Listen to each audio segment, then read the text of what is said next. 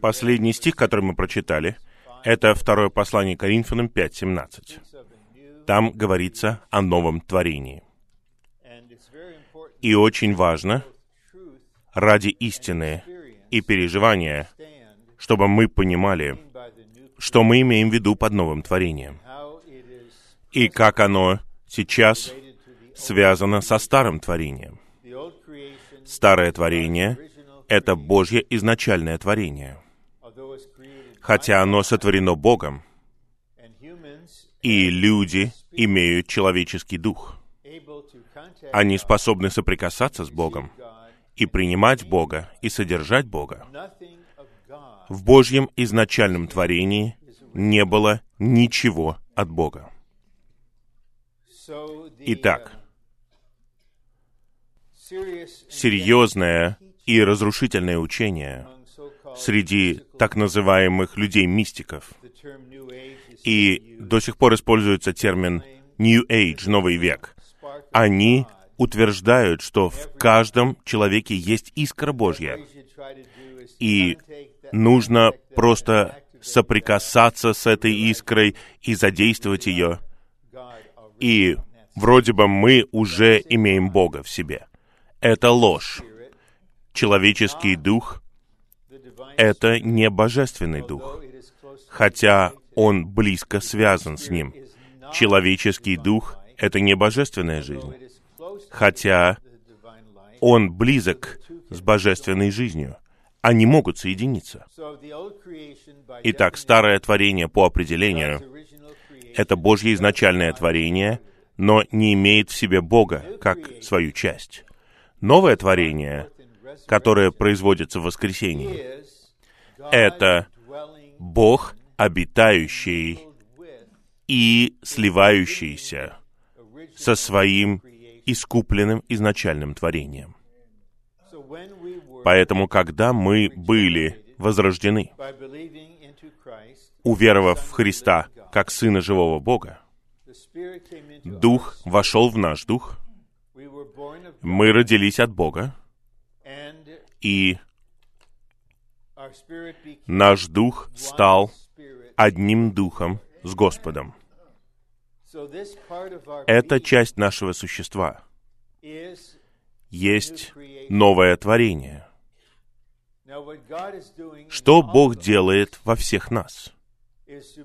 Он производит новое творение из старого творения.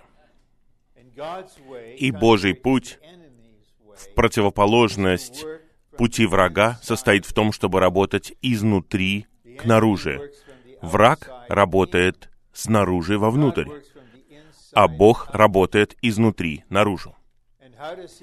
И как Он работает? Расширяя почву в нашем внутреннем существе, которая была отдана Христу, обитающему внутри нас.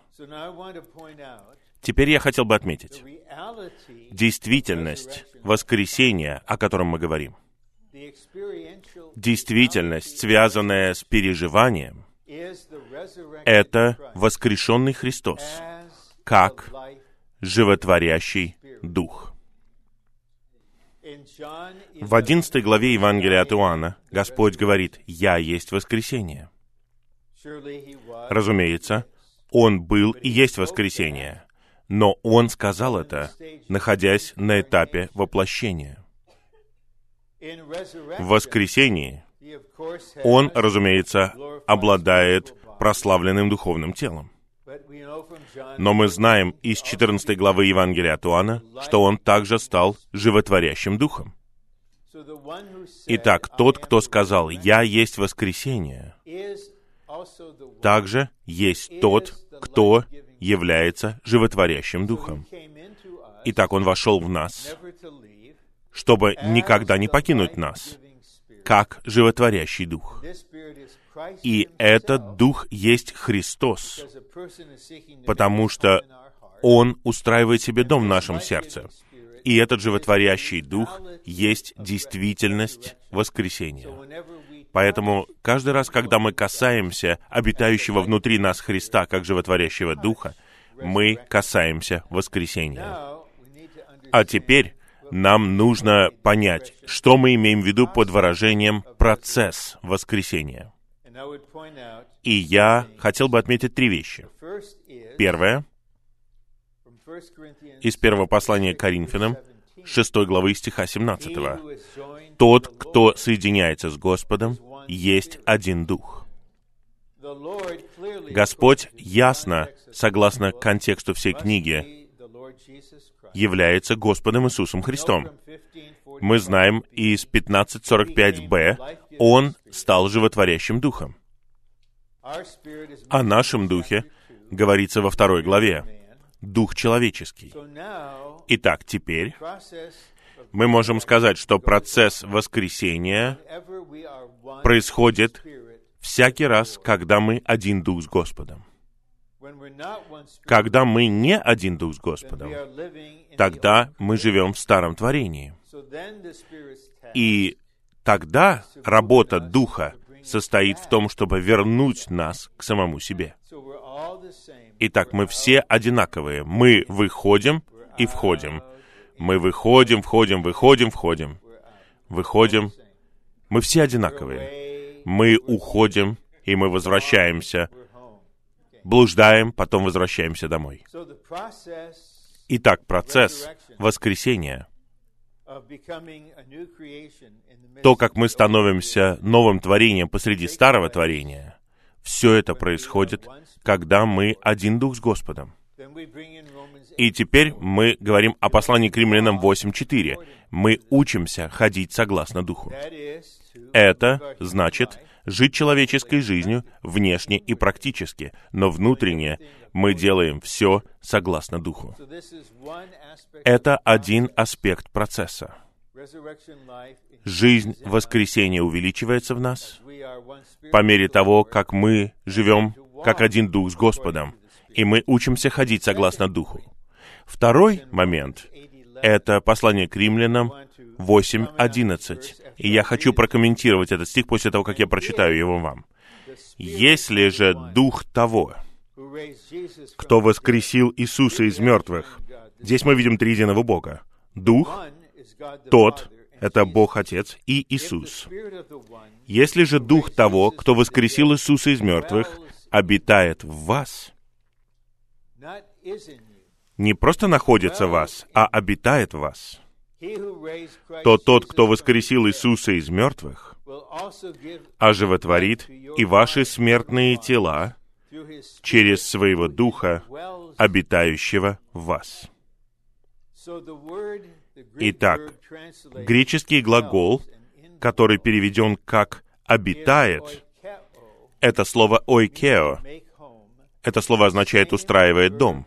Это тот же самый глагол, который используется в послании к Ефесянам 3.17, где говорится, что Христос устраивает себе дом в ваших сердцах. Итак, Дух того, кто воскресил Иисуса из мертвых, хочет оживотворить наши смертные тела. И те из нас, кто не молод, мы понимаем, что нам это больше необходимо, и мы ценим это больше. Давно прошли те дни, когда мы ходим в атлетический зал и пытаемся поднимать там тяжести перед зеркалом, потому что суетные молодые люди думают, действительно ли они созидают свои мышцы. Молодые будут молодыми, пока уже не будут молодыми. Мы не хотим, чтобы вы старели быстрее, мы не хотим забирать вашу молодость, но это просто небольшое отступление. И это не, строго говоря, божественная истина, это просто человеческий взгляд. Мне кажется, что мотивы многих этих парней, которые качаются там, это не здоровье, а суета. Но когда мы с женой ходим в фитнес-зал, я уверяю вас, это ради здоровья. Итак, Господь хочет вкладывать жизнь во все наше существо. И процесс воскресения увеличивается, если мы позволяем Духу обитать в нас. Другими словами, устраивать себе дом. Это то, чем мы можем управлять. А именно, когда мы соприкасаемся с Господом, наш настрой, и часто мы даже говорим это, «Господь, я прошу Тебя, устраивай себе дом во всем моем существе, в моем сердце, во всех частях моей души. Обитай во мне».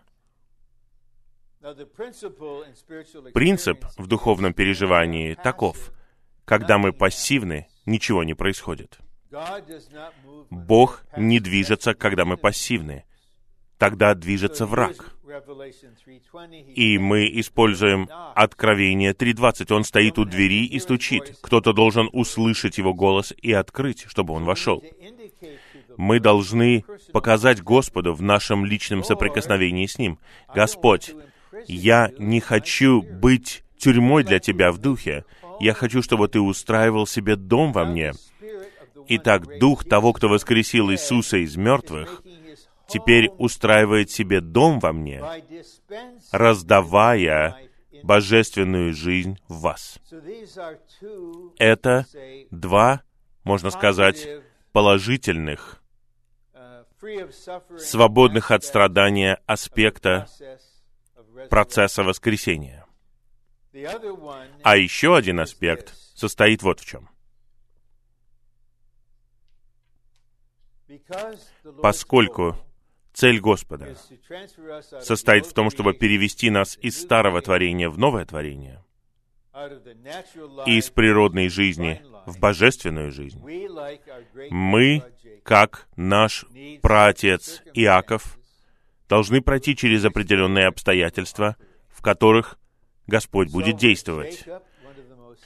Поэтому в том, что касается Иакова, Одна из самых трогательных историй — это Бытие, 35 глава, когда его возлюбленная, его любовь всей его жизни, Рахиль, рожала, и она знала, что она умрет.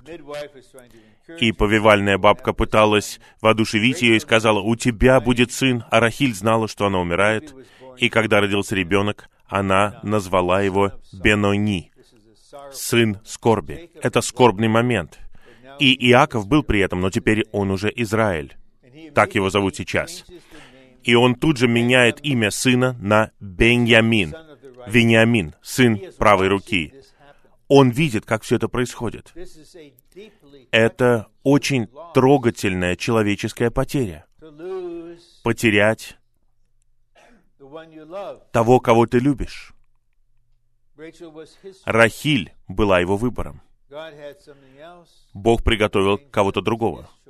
Он устроил что-то другое, но это был его выбор. И вот он меняет имя сына, потом он похоронил ее там и ставит столб. Это поворотный момент. И идет вперед. Что происходит?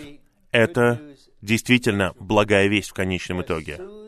как только смерть поразит нас в любой форме, как только это произойдет, начинается процесс воскресения. Но в зависимости от того, через что мы проходим, неважно, утрата ли это родителя или потеря супруга, более того, даже если это потеря ребенка, с человеческой стороны, конечно же, вы осознаете чувство скорби и потери, многих других вещей, которые сопровождают это. Это может быть злость или все что угодно. Изначально вы не чувствуете ничего глубже, чем ваши чувства. Но это действительность. Жизнь воскресения приходит в действие, как только вас поражает смерть. И она действует особым образом, чтобы прорваться через смерть, чтобы покорить смерть, чтобы пасти вас посреди этой смерти и привести к более глубокой и широкой сфере воскресения. А теперь во втором сообщении — мы переходим к тому, что значит знать силу воскресения Христа и переживать процесс воскресения, чтобы достичь особого воскресения как цели христианской жизни.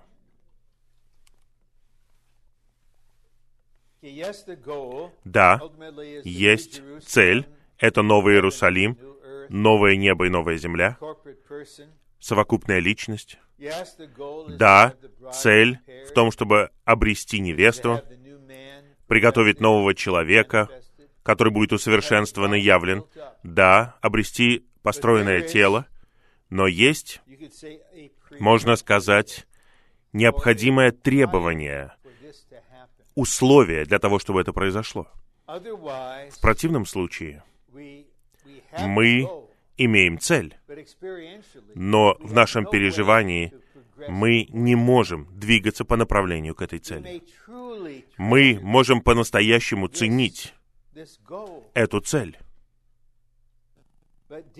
Но глубоко внутри чего-то не хватает, потому что мы еще не увидели, мы еще не коснулись необходимых переживаний, которые нам необходимы, чтобы достичь этой цели. И слово, которое описывает эти переживания, это воскресение.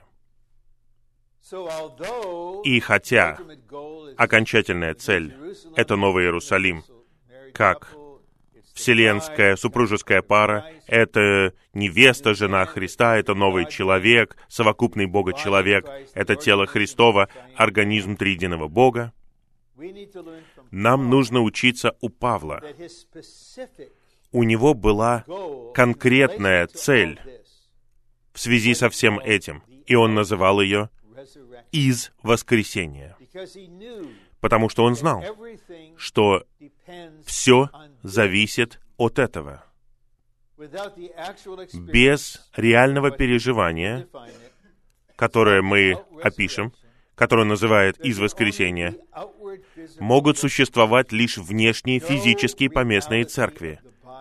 Нет никакой действительности тела Христова. И тогда не может быть одного нового человека. Есть просто недостаток роста. И невеста не может быть приготовлена. Невеста должна быть зрелой. Она должна быть построена. У нее должны быть развиты вера и любовь. У нее должна быть свадебная одежда. Она должна являть Христа. Она должна уметь воевать. Как Господь может вернуться? Ее еще нету. Именно поэтому, когда мы молимся о чем-то, Господь в виде ответа дает нам то, чего мы не хотели получить и о чем мы никогда даже не просили. Поэтому мы молимся, Господь, я хочу узнать действительность тела. Я прочитал книгу, Практические положения в отношении смешивания. Поместные церкви — это средство достижения цели, а есть действительность тела — это цель, и эта действительность — это совокупный Бога человек в воскресении. Господь, я молюсь, чтобы у меня была действительность тела. И на следующий день вы выходите с работы, а ваш новый Мерседес не в том состоянии, в каком он был, когда вы его оставили. И если бы были видеокамеры, я сразу же мог бы увидеть, любите ли вы свою машину или нет. Это тест Кенгаса. Вот что происходит. Может быть, это относится к парням. Я не знаю, девушки поступают так или нет, я не знаю. Но вот, вы паркуете машину, вы забираете ключи, закрываете машину, и вы уходите, и потом вы останавливаетесь и оборачиваетесь. Как жена Лота. Вы как бы одушевляете ее. Вы говорите, дорогая, я вернусь, дорогая, я вернусь скоро. И потом вы возвращаетесь через несколько часов, а там что-то произошло с вашей машиной. Кто-то там парковался или проезжал мимо или что-то. И да, этот человек притворяется, будто он виноват, потому что другие видели это. И этот человек пишет вам записочку, и поддворник ее кладет, да? И другие люди видят, что он там что-то пишет и говорят, да, да, он, наверное, виноват. А на самом деле там написано, ты не узнаешь, кто это сделал пока. И вы думаете, Господь, ну почему так произошло? И Господь, наверное, ответит или даст вам чувство. Разве ты не молился? О том, чтобы у тебя была действительность тела Христова. Ну, вам необходимо переживать кое-что. Что-то необходимо затронуть вас. И, помимо прочего, необходимо затронуть вашу любовь к вашей машине. Вы любите свою машину больше, чем церковь. Я однажды слышал историю. Это просто небольшое отступление, это просто такое спонтанное отступление. Одна супружеская пара, им было 30 с лишним, они купили машину, и жена попала в аварию. И вот она открывает бардачок, чтобы достать регистрационные документы, страховку, а там записка от мужа. И там написано, «Дорогая, я люблю тебя, а не машину». Я не знаю, был ли он Бога человеком или просто хорошим человеком. Я не предлагаю вам писать такие записки и класть в бардачок. Я не знаю, как вы здесь называете бардачок. Ящик для перчаток.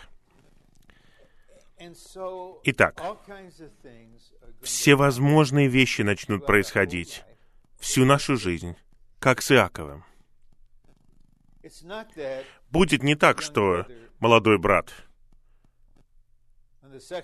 проснется на второй день своего медового месяца, а рядом с ним совершенно другой человек. Нет. Он вдруг узнает, что Рахиль на самом деле это Лия. Потому что вдруг вы увидите в ней что-то, чего ваши глаза не видели раньше. Суть вот в чем. Как только какая-либо форма смерти, небольшой смерти, как, например, помять вашу машину. Или что-то более серьезное. Смерть вашей собаки или кошки. Или болезнь. Или финансовые трудности. Или потеря любимого человека. Уверяю вас, жизнь воскресения в своем процессе начинает действовать немедленно и всегда побеждает она всегда побеждает. Именно поэтому мы можем засвидетельствовать. Я могу засвидетельствовать год назад. Я могу засвидетельствовать перед всей Вселенной об истинности этого стиха. Песнь песней, восьмая глава.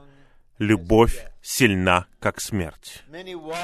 Многие воды не могут потушить ее любовь, и потоки не могут угасить ее.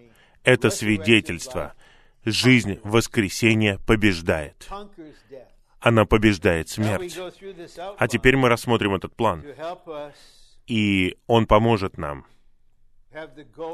увидеть цель. И это что-то личное. Дело не в том, что вы начинаете думать об этом, а потом вы молитесь внешней молитвой. Нет, что-то затрагивает нас, и мы говорим Господу, «Господь, пусть Твоя цель станет моей целью». Я повторяю это снова и снова, многие месяцы, и я говорю об этом со святыми. Переживания, о которых я говорю, с положительной стороны. Вы узнаете силу Его воскресения, и процесс воскресения будет работать в нас, и Христос пропитает нас. Это или будет происходить, или не будет. Это, на первый взгляд, так очевидно. Но если мы слышим об этом и знаем это, это не то же самое, что иметь общение с Господом и отдать себя Ему, и сказать Ему, «Господь, Я хочу быть человеком в воскресении. Господь, я даже хочу быть таким человеком в воскресении ради желания Твоего сердца. Я хочу, чтобы у Тебя было тело в действительности. Я хочу, чтобы у Тебя был новый человек. Я хочу, чтобы у Тебя была невеста.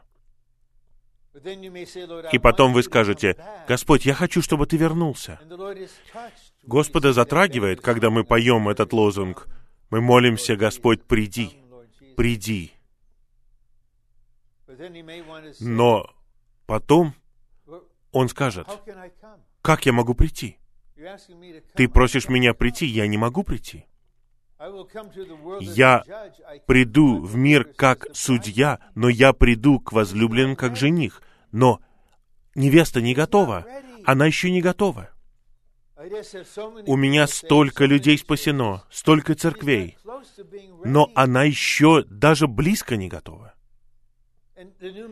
И новый человек, вы уже потеряли 40 лет. Вы слышали, как я говорил об этом? Нигде он еще не развит. Культура все равно внутренне сильнее всего остального по всей земле. И немного действительности тела. Как я могу прийти? Поэтому кто-то должен увидеть связь между невестой, новым человеком и телом, и Христом как жизнью воскресения.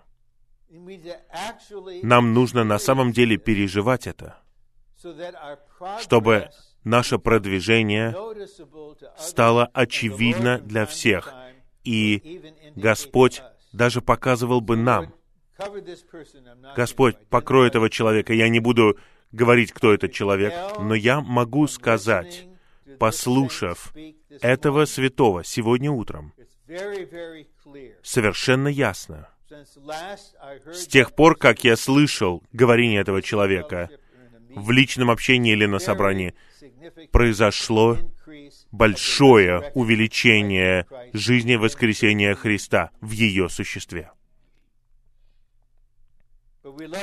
Но мы любим всех святых, мы заботимся обо всех святых. Но когда я вижу кого-то, вот я вот думаю об одном брате, я знаю, ему почти 80 лет. И все проявляется в его супружеской жизни, в том, как он рассматривает свою жену, как он говорит с ней, чего он ожидает от нее, чего он требует от нее, его настрой к ней.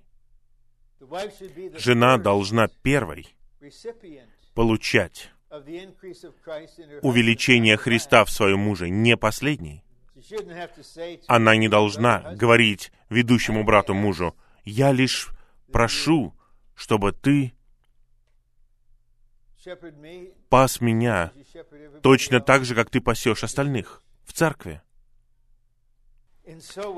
И во мне, вот в том, что касается этих четырех сообщений, есть бремя, что это должно происходить. Я повторяю, я не разочаровываюсь из-за того, что мы еще не достигли этого. Но если нету продвижения, у меня есть бремя об этом. Если я люблю святых, как мне может быть это безразлично? Как я могу просто не пренебрегать этой возрастной группой и говорить, что это только касается тех, кому 20 с небольшим? Как мы можем так делать? Мы заботимся о всех членах тела в любой ситуации. И как Павел, мы должны стремиться узнать силу Христова воскресения. Но не пытайтесь стремиться.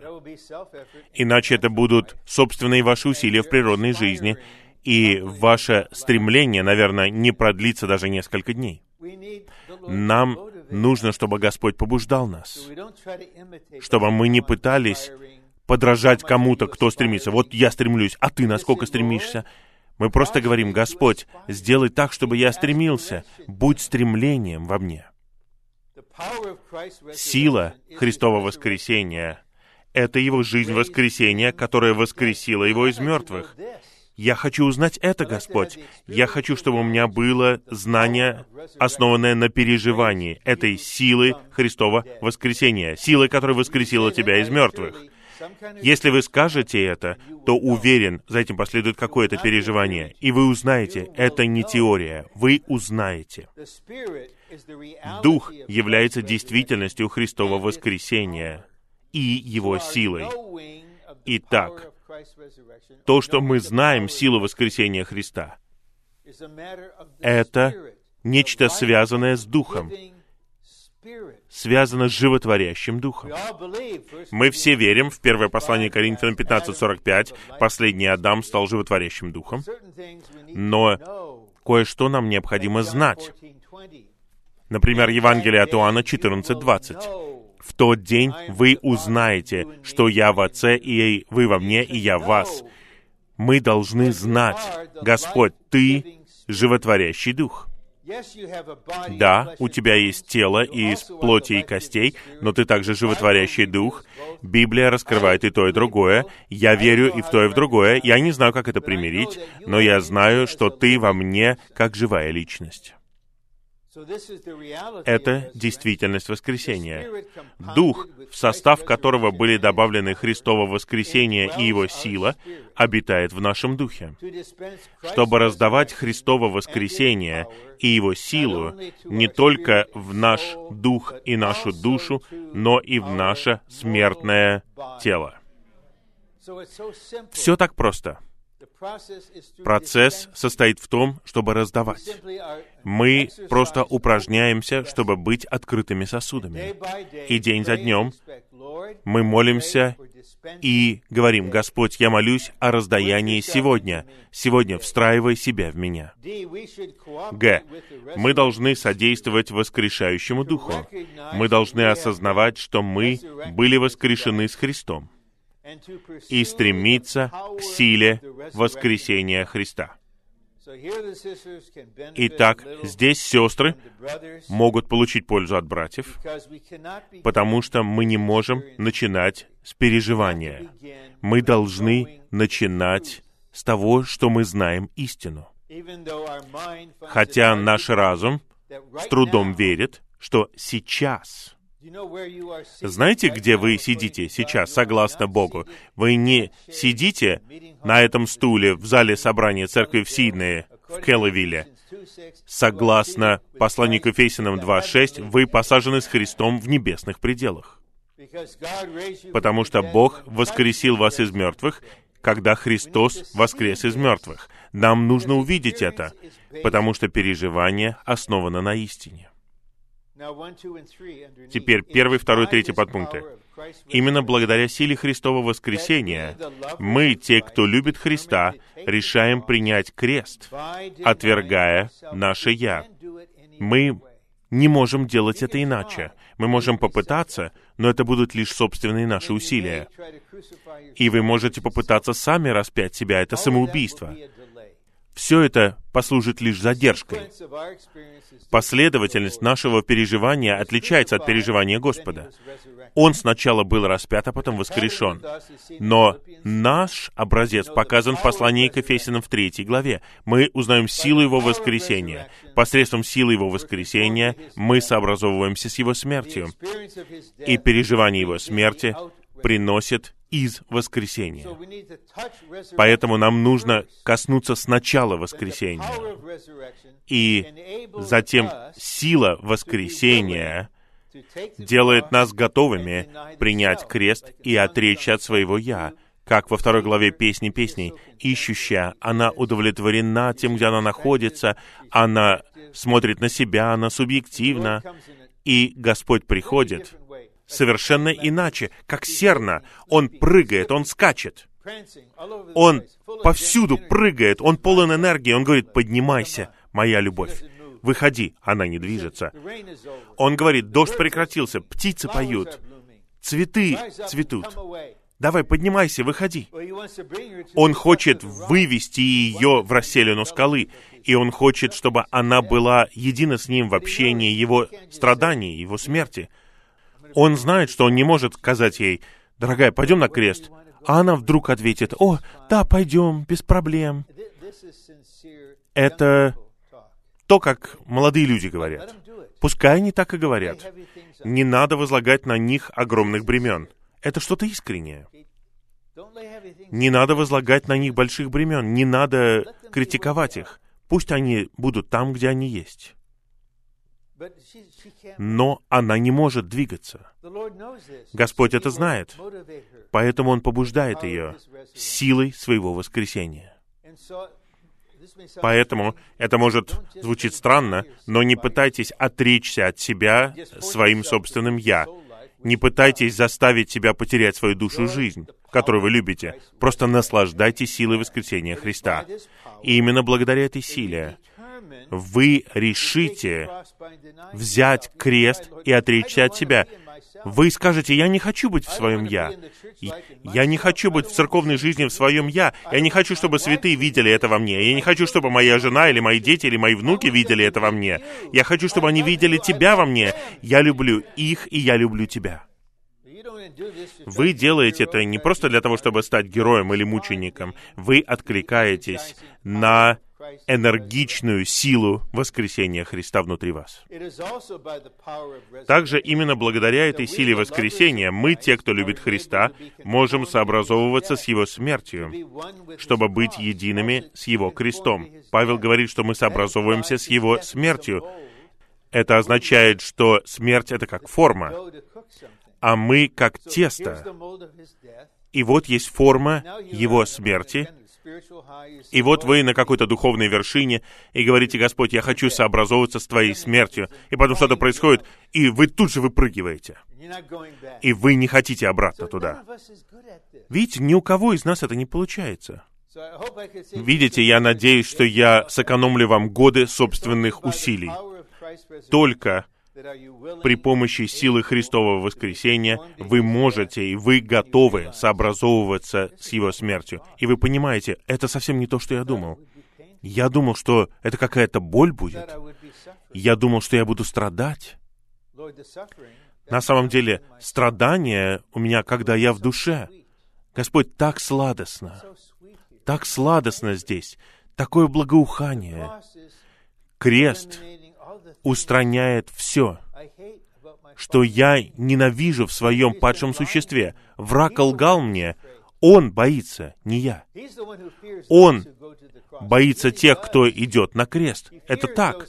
Он боится тех, кто готов потерять свою душу жизнь. Поэтому он лжет нам и говорит, нет, тебе не захочется этого делать, тебе не нужно идти на полновременное обучение и сообразовываться со смертью Христа. На самом деле, если это надлежащее обучение, тогда это будет очень сладостно, это будет очень сладко.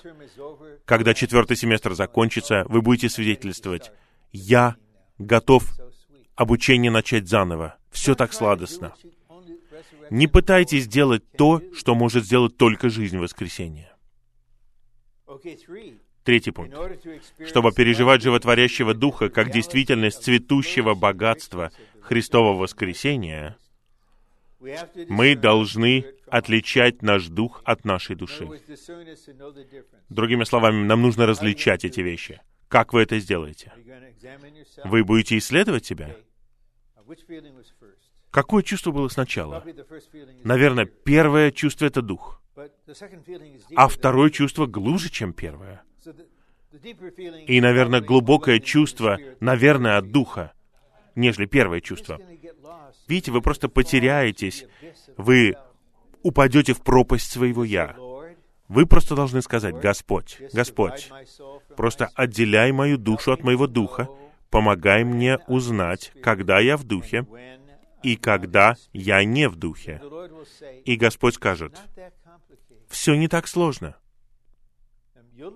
Вы научитесь, Он захочет утешить вас, когда вы в духе, есть жизнь, мир, внутри у вас все ярко, вы полны энергии, свежести, а когда этого нет, то вы подавлены, у вас темнота, вы в депрессии, вы отсечены, вы одиноки, у вас сухость. Обратите внимание, братья. Доктринальные братья в разуме. Обратите внимание, вы будете частью невесты, поэтому вам нужно научиться думать как женщина. Вам нужно научиться надлежащим образом подчиняться Ему. Господь, у меня нет мира, просто нет течения. Или, Господь, я не знаю, Иду ли я в правильном направлении или нет? Я просто знаю, что свет ярче и ярче. По мере того, как я движусь вперед, Господь будет обучать вас. Итак, Д. Христово воскресение с его силой в животворящем духе является достаточной благодатью приготовленного и завершенного триединого Бога. Итак, благодать — это синоним Христа как Духа, который является действительностью воскресения. В главе о воскресении, в первом послании Коринфянам в 15 главе, Павел говорит о благодати в 10 стихе. «Благодатью Божьей я есть то, что я есть». И его благодать не была для меня тщетной. Я потрудился более, нежели все они. Впрочем, не я, а благодать Божья. Я очень ценю научение Павла. Он не был героем, он не был мучеником. Он очень сильно страдал от жала в плоти. И он не был слабаком. Он действительно страдал. И как он молился? Он не говорил, «О, слава Господу за жало! Это то, о чем я просил. Давай мне побольше жала. Я буду самым глубоким Бога-человеком». Это религиозные вещи. Он просил, «Господь, убери его, удали жало». Никакого ответа. Поэтому он идет снова, второй раунд. Господь, я серьезно говорю, я не знаю, как я могу двигаться вперед. Вот это жало мучит меня день и ночь. Я претерпел так много внешне. Я не прошу убрать это, но жало, я не могу вынести его. Никакого ответа. Поэтому в третий раз. Он не герой, он не мученик, он просто такой же, как мы. Не бойтесь молиться о том, чтобы жало было удалено. Если оно будет удалено, я рад за вас. Если жало — это то, чего Бог не позволяет, если это нападки врага, просто не принимайте его. Не надо принимать все и говорить, что это от Бога. Есть какие-то вещи, которые от врага, их нужно отвергать. И нам нужно помогать друг другу отвергать их. Поэтому он помолился в третий раз. И Господь сказал ему что-то личное. «Моей благодати достаточно для тебя». Он не сказал, «Моей благодати достаточно». Это была бы просто доктрина. Я хочу тебе сказать кое-что о благодати, Павел. Благодати достаточно для любого жала, которое у тебя может быть. Ты понимаешь эту мысль, Павел? Что благодать, которую я дам тебе, будет достаточно. Он сказал, нет, моей благодати достаточно для тебя. И когда мы слышим эти слова «для тебя», это что-то реальное. Жизнь воскресения течет как благодать. И вы понимаете, наверное, жало никуда не денется.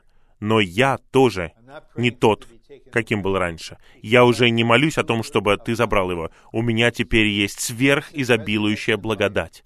Это жизнь воскресения, которая действует во мне. Два.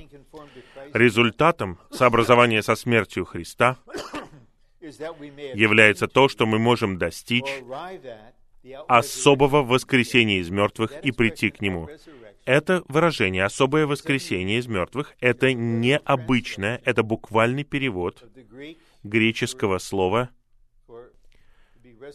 Слово «воскресение» — это «анастасис», и приставка «эк» означает «из». Что говорит Павел? Он говорит о чем-то в будущем и о чем-то в настоящем. Верующие, которые умрут до того, как Господь вернется, все воскреснут. И они все будут воскрешены одновременно. Но событие воскресения будет не одинаковым для всех них. Потому что будет то, что называется из воскресения. Это воскресение тех, кто жил побеждающей жизнью. И это из воскресения будет воскресением в тысячелетнее царство. Это можно сравнить с выпускной церемонией, где вы получаете особую отметку, например, золотую медаль. И здесь есть истина, о которой все верующие должны знать. Я не знаю, кто присутствует здесь сейчас. Может быть, вы впервые оказались на подобном собрании. Может быть, вы слышали какие-то другие учения, я признаю это. Но когда верующие умирают, они не попадают на небо. Никто не попадает на небо после смерти, потому что смерть отделяет дух и душу от тела. Это ненормальное состояние. Поэтому мы не можем быть в присутствии Господа на третьем небе в таком состоянии. Моисей и Илья могли это сделать, потому что у них было тело.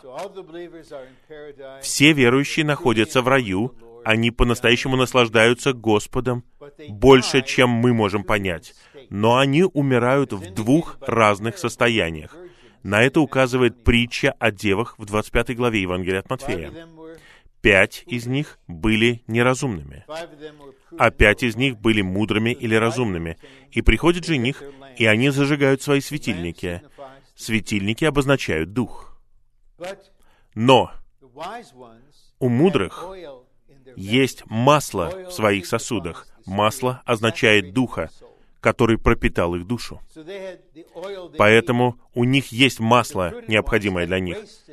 А неразумные потратили время впустую, растратили свои годы.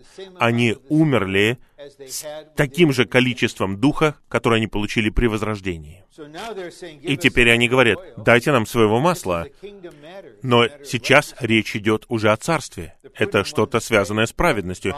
И мудрые говорят, сами идите и купите.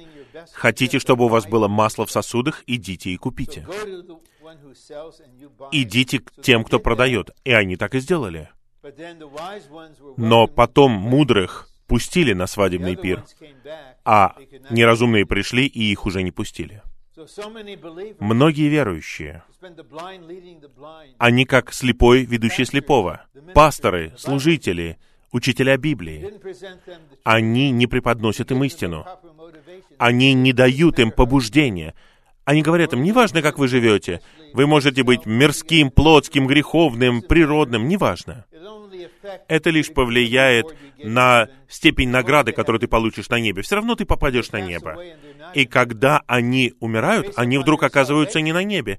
На основании своего спасения они в раю. Да, на основании спасения они с Господом. Павел говорит, это нечто лучшее, но их будущее уже не такое многообещающее, потому что они не жили побеждающей жизнью, они не переживали процесс воскресения, они не позволяли духу пропитывать свою душу, и смерть не решает этой проблемы. Это еще одна ложь.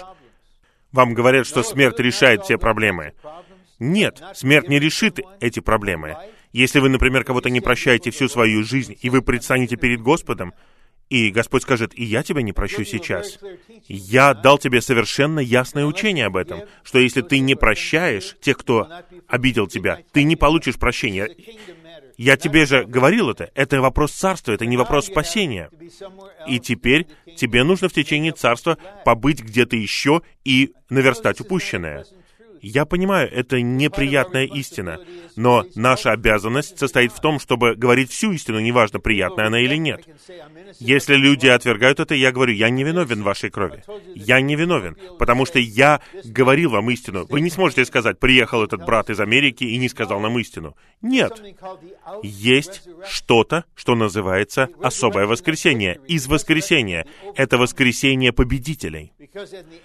Потому что в конце этого века будет два вида победителей. Ребенок мужского пола, состоящий из всех верующих, которые жили побеждающей жизнью, но которые умерли. Они будут воскрешены, чтобы быть ребенком мужского пола.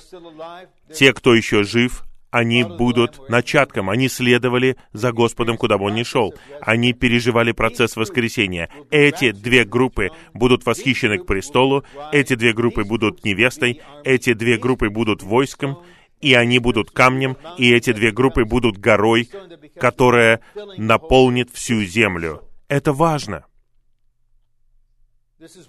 Именно поэтому в журнале утверждения критика, согласно поручению брата Ли, мы опровергаем неправильное богословие. Мне все равно, кто этот человек. Может быть, это Лютер или Кальвин, или Августин, или Папа Римский, может быть, это Билли Грэм. Нам совершенно все равно, кто это. Если это не истина, мы должны говорить им истину. Мы не хотим, чтобы народ Божий был обманут, уведен в сторону из-за неправильного учения. Мы хотим представить им истину. Поэтому Павел был образцом. Он говорит, у меня есть цель. Я хочу достичь особого воскресения. Поэтому есть второй аспект. Это процесс, который происходит, и в результате этого процесса все наше существо приходит в воскресение. Я верю, что Павел был гением. Как можно написать послание к римлянам, не будучи гением? Но что-то должно произойти с этим гениальным разумом. И он должен перейти в новое творение. Какой разум был у брата Ни? Фотографическая память. Брат Самуил Чен, его Шурин, сказал нам, однажды мы проверили его, мы принесли ему подшивку газет и попросили его прочитать их. Вот так вот, быстро. Быстро. И потом мы испытали его, спрашивали его разные подробности, он все помнил. Какой разум мог помнить всю историю христианской мысли, духовности, церковной практики, все биографии, прочитать тысячи книг и понять все это, различать все это? Это был не просто природный гений. Это был брат, чей разум был в воскресении.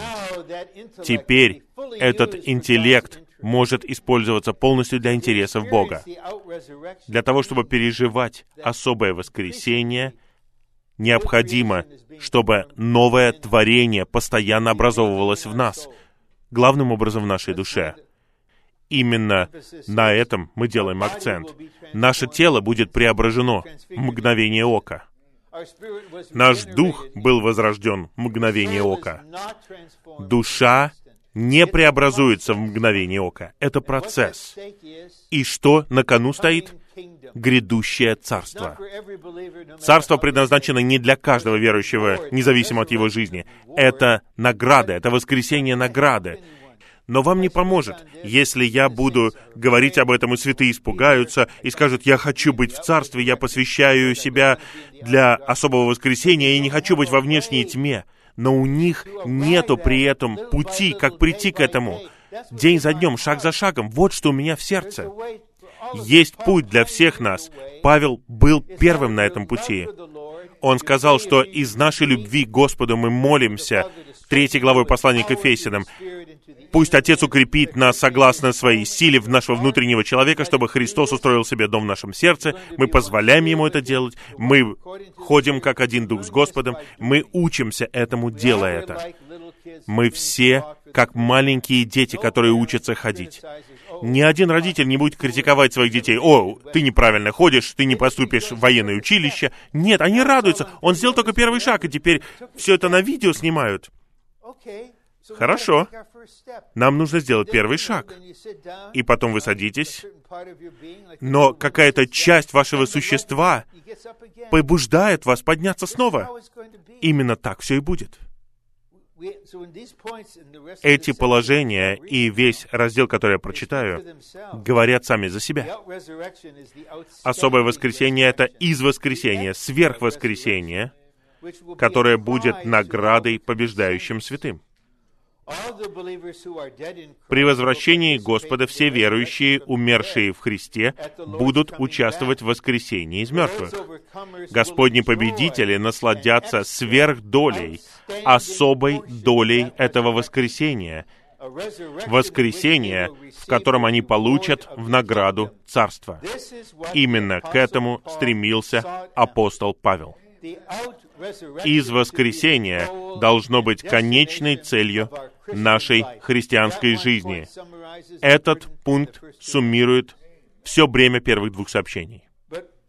Но мы должны видеть нечто большее, чем просто слова «я хочу быть царством». Да, это так. Нам не нужно стесняться этого бремени. Я не хочу быть во внешней тьме. Я хочу быть на свадебном пире. Я хочу услышать от Господа, «Хорошо, добрый верный раб». Я не хочу, чтобы Он сказал мне, «Я не знаю тебя. Я не признаю тебя. Ты, делающий беззаконие, отойди от меня». Я хочу быть там, в Царстве. Но я могу сказать по милости Господа, что это не главная причина. Я хочу достичь этого, чтобы у Господа была церковь, тело, новый человек, невеста, войско. И что происходит во мне, если это нечто связанное с телом? Если Господь что-то обретет во мне, то Он может проистекать из меня к другим. И то, что Господь обретает в них, проистекает ко мне. Мы назидаем друг друга. Я повторяю, из воскресения должно быть конечной целью нашей христианской жизни. Достижение из воскресения подразумевает постепенное и постоянное воскрешение всего нашего существа. Мы должны улетать в США вечером 26 числа. Я верю, что когда мы уедем отсюда, 26 числа, в нас будет больше воскресения, чем когда мы сюда приехали 15 числа. Мы не просто тратим дни впустую. Мы с теми, кто любит Иисуса. Мы стремимся к особому воскресению из мертвых. Цель Бога состоит в том, чтобы воскресить все наше существо. Путь к воскресению как цели христианской жизни — это процесс воскресения. Благодаря тому, что мы один Дух с Господом. Благодаря тому, что мы открываем свое существо для Него, чтобы Дух устроил себе дом в нас. И благодаря тому, что во все большей степени мы признаем, что когда нас поражает смерть, жизнь воскресения начинает действовать в вас. Я знаю, все это для меня не теория. Мое сердце было разбито. Я плакал, я не знал, как идти вперед. Когда я был в Сингапуре, я получил письмо от одной сестры в Ванкувере. Ее муж, у него рак, очень агрессивный рак. Ничего сделать невозможно. Конец близок. И она написала и сказала, «Я знаю, что вы переживали подобную потерю. Можете ли вы пообщаться со мной?» И я мог или написать, или позвонить. И в итоге я позвонил. Она была у кровати мужа. И я просто сказал ей кое-что, чтобы снабдить ее. И она сказала, «Можешь поговорить с Дэвидом?» И я поговорил с ним. И он поговорил со мной. И мы помолились. И через неделю он ушел к Господу. Но когда мы общались и когда мы молились, процесс воскресения действовал в Дэвиде Сисоне. И я верю, что он достигнет особого воскресения. И его жена недавно написала, не жалея себя, а просто описывая ситуацию. И я сказал ей, что Господь идет с тобой через эту долину. Можешь плакать каждый день, это нормально плакать. Но все твои слезы, как говорит псалмист, будут собраны в его сосуд. Они драгоценны для него. Я не просто какой-то идеалистический мечтатель. Мы в состоянии войны день и ночь. Ворота ада нападают снова и снова. Но мы можем посмотреть дьяволу в глаза и сказать, ты в огненном озере. Ты уничтожен Бога-человеком Иисусом, а мы в процессе воскресения. И мы покончим с тобой. Когда ты будешь в бездне, мы будем на свадебном пире. Закрой свои лгущие уста. Новый человек здесь. Он выражает Бога, представляет Его. И у нас есть власть, чтобы запрещать тебе и покончить с тобой, и упразднять все твои дела. Земля Господня. Австралия Господня. Небеса правят. Смерть побеждена. Мы провозглашаем это посреди слез, посреди всех утрат. Есть в нас что-то, что находится в процессе воскресения. Поскольку мы еще так много живем посредством своей природной жизни, процесс воскресения должен продолжаться день за днем. Внешний человек поглощается, а внутренний человек обновляется. Наше христианское хождение — это процесс воскресения. Это такое озарение. Благодаря процессу мы переходим в воскресение. Постепенно, благодаря процессу, Бог переводит нас из природной жизни к жизни воскресения. Сначала Бог воскресил наш омертвевший дух. Затем Он воскрешает нашу душу и наше смертное тело, пока все наше существо, дух, душа и тело, не будут полностью воскрешены из нашего старого существа Его жизнью и с Его жизнью. Если мы будем сообразовываться со смертью Христа, каждая часть нашего существа будет постепенно воскрешена. Следовательно, христианская жизнь — это процесс воскресения. Разве это не полезно услышать даже эти слова? Христианская жизнь — это процесс воскресения. Церковная жизнь — это совокупное переживание процесса воскресения и того, что он производит. И прогресс церкви явно виден на собрании Господней трапезы. Если мы в этом процессе, то собрания Господней трапезы будут высокими, богатыми, будет больше освобождения, чем то, что мы переживали многие годы до этого. Это указывает на то, что церковь движется вперед в воскресенье. Это на самом деле происходит. И тогда будет цикл. Чем больше это происходит в церкви, тем больше это будет происходить в нас лично. А чем больше это происходит в нас лично, тем больше это будет происходить в церкви. И мы будем двигаться вперед от славы к славе, как говорит Павел. И ничто не остановит нас. Смерть не может победить.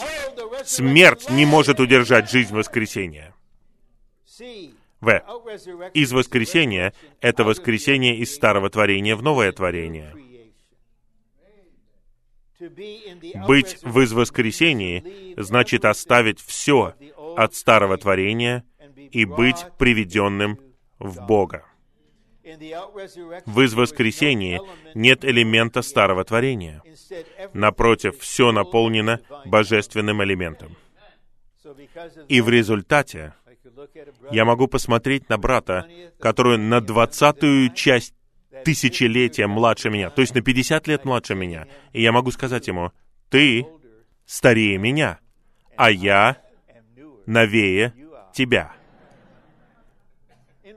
Внутренне, конечно же. У вас есть ощущение новизны, свежести. Даже в то время, как я говорю это сообщение вам, я сказал жене во время перерыва, все это свежее, все это новое для меня.